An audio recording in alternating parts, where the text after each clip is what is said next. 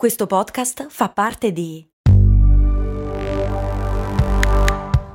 Voice Podcast Creators Company. Vi ricordate quando con Il mondo suona così vi ho portati a Cuba, Zanzibar e Giamaica? No? E infatti non l'avevo ancora fatto. Per fortuna è uscita la nuova stagione di Il mondo suona così, il podcast di viaggi dove vi porto in giro per il pianeta tirandovi per le orecchie. Nel senso che sei arrabbiato? Ma no, nel senso dei suoni, capito?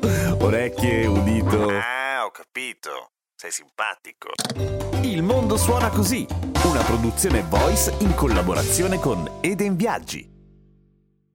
Mi chiede la patron spugna, ma i giubbotti antiproiettili di che materiale sono fatti? E si lavano? E se si bagnano si inzuppano?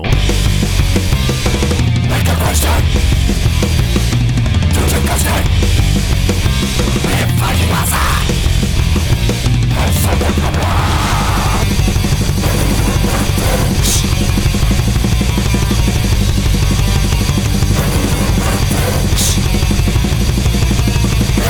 Ciao, sono Giampiero Kesten e queste Cose Molto Umane, il podcast che ogni giorno ti insegna qualche cosa, sette giorni su sette. Allora, dei giubbotti antiproiettili bisogna un attimo partire dalla storia, perché in realtà, se per giubbotto antiproiettile intendiamo strettamente il fatto che proteggano dai proiettili, non da altre armi, comunque la loro storia affonda le radici in un casino di tempo fa, più di quanto si direbbe. Per esempio, il primo giubbotto antiproiettili pensato proprio per quello scopo fu commissionato da Francesco Francesco Maria della Rovere a Filippo Negroli nel 1538 raga. Perché sì, c'erano già delle pistole o dei moschetti o comunque delle cose che proiettavano del materiale dopo l'esplosione di polvere da sparo. Quindi sì, erano armi da fuoco pacco, ma erano armi da fuoco. E curiosamente il fatto che si usino dei tessuti rispetto a quello che è più intuitivamente resistente come delle placche di metallo, anche quello affonda le radici nell'antichità o quasi, nel senso che se ne accorgono quasi subito che degli strati di tessuto possono essere molto più resistenti di quello che verrebbe da pensare, anche se quello che poi prenderà il nome di hard armor e soft armor, cioè protezione morbida e protezione dura, potremmo dire così, si muovono parallelamente per un casino di tempo. Allora, è per esempio nota la storia di una gang di malviventi australiani che facevano un po' quello che facevano i malviventi nel West, solo che in Australia, e che andavano in giro con delle corazze che si erano costruiti loro con dei pezzi di aratro che pesavano 44 kg l'una e che effettivamente erano abbastanza efficaci contro le pallottole, però insomma non è che potevano correre via agilmente, ecco. Nel 1860 la Corea inizia a sviluppare dei giubbotti antiproiettili fatti di cotone proprio così, strati di cotone, cotone bello duro, però comunque cotone, e funzionavano abbastanza contro i proiettili non particolarmente veloci. Anche il buon Francesco Ferdinando d'Austria, quello che nel 1914 fu sparato da Gavrilo Princip e che diede inizio alla prima guerra mondiale, anche se come ci insegnano i libri di storia delle medie fu solamente la goccia che fece traboccare il vaso, ecco, anche lui possedeva un giubbotto antiproiettile e molto si sono interrogati gli storici se quel giorno Francesco Ferdinando indossasse il suo cazzo di giubbotto.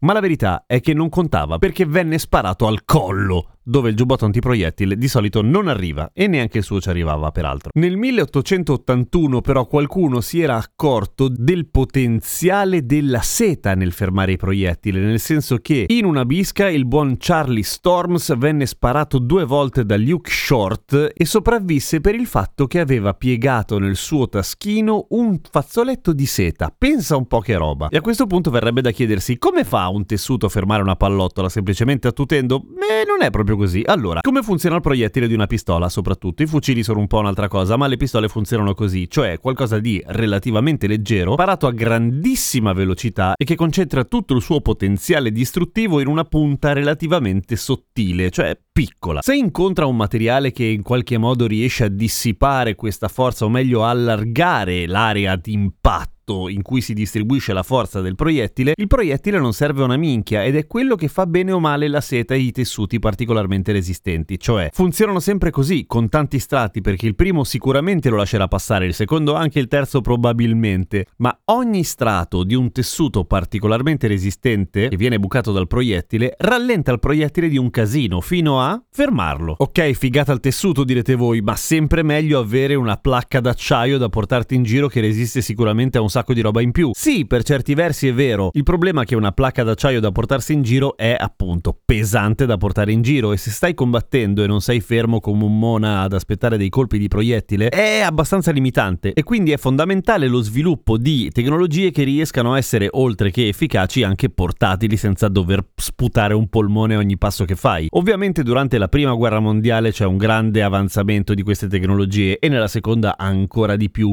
ma è solamente negli anni 70 che viene inventata la fibra che cambierà completamente le carte in tavola per quanto riguarda i giubbotti antiproiettili, ovvero il Kevlar, che è un paraamide, cioè un tipo di fibra sintetica estremamente resistente ed è anche molto ma molto ma molto leggera, per cui è perfetto, è un po' la morte sua, anzi no, è proprio il contrario. Ce ne sono tante altre di fibra, eh? per esempio il Dainima, il Gold Flex, lo Spectra, il Tuaron, il Dragon Skin e lo Xylon, che sono tutti nomi commerciali in realtà per una serie di trovate chimiche particolarmente fighe che fanno quella roba lì però, rallentano i proiettili. Fermano qualunque cosa? Ovviamente no, ed è qua che c'è la differenza fra hard e soft armor, nel senso che quelle hard sono fatte di altri materiali, ceramica, acciaio, tungsteno e altri metalli particolarmente resistenti, ma la soluzione più comune è anche quella combinata, ovvero dei giubbotti antiproiettili in tessuto che hanno delle placche qua e là dove sarebbe meglio che non ti arrivasse un colpo di pistola, tipo sul cuore e sui reni, per esempio, cioè là dove se ti sparano sanguini tantissimo e poi muori oppure ti fermano il cuore, quindi ciao. Pro tip! Avete in mente le tutone gigantesche degli artificieri che si vedono nei film che hanno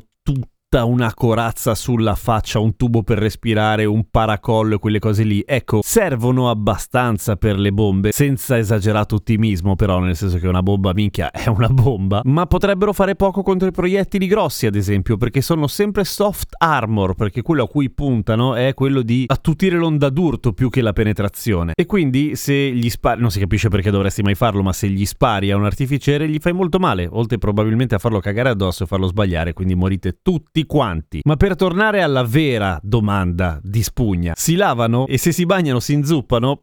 Poco, cioè si inzuppano esattamente come materiali tecnici. Hai in mente la giacca da sci o da snow? Ecco, se la lavi si inzuppa? Sì. C'è da dire che si asciuga in mezz'ora proprio perché è plastica, per cui l'acqua penetra fra le fibre, ammesso che non sia impermeabile, ma non nelle fibre. Stessa cosa succede con il Kevlar e con quello che c'è sopra, che di solito è nylon o cordura, insomma, qualcosa che protegga le protezioni. Curioso. Si lavano? Boh, immagino di sì, spesso fanno parte dell'uniforme e le uniformi viene richiesto che siano molto pulite, anche se non credo che si sporchino poi tanto. È anche vero che se lo tieni su mentre ti sparano probabilmente poi puzza perché hai sudato il sudore della paura, vi ricordate quello de- eh? Ne abbiamo già parlato delle ascelle e quelle cose lì. Comunque, sì, se vuoi puoi lavare il tuo giubbotto antiproiettile cara spugna. Pro tip 2, non è legale ovunque usare il giubbotto antiproiettile. In Italia sì, entro un certo limite, cioè nel senso quelli che proteggono fino a certi proiettili proiettili, oltre diventa una roba militare che non puoi usare se sei civile. In Argentina è illegale, in Australia anche, e in Thailandia ti becchi fino a 5 anni di prigione se vai in giro col tuo sciocco giubbotto antiproiettile di cui non hai alcun bisogno. Viva la pace! A domani con cose molto umane!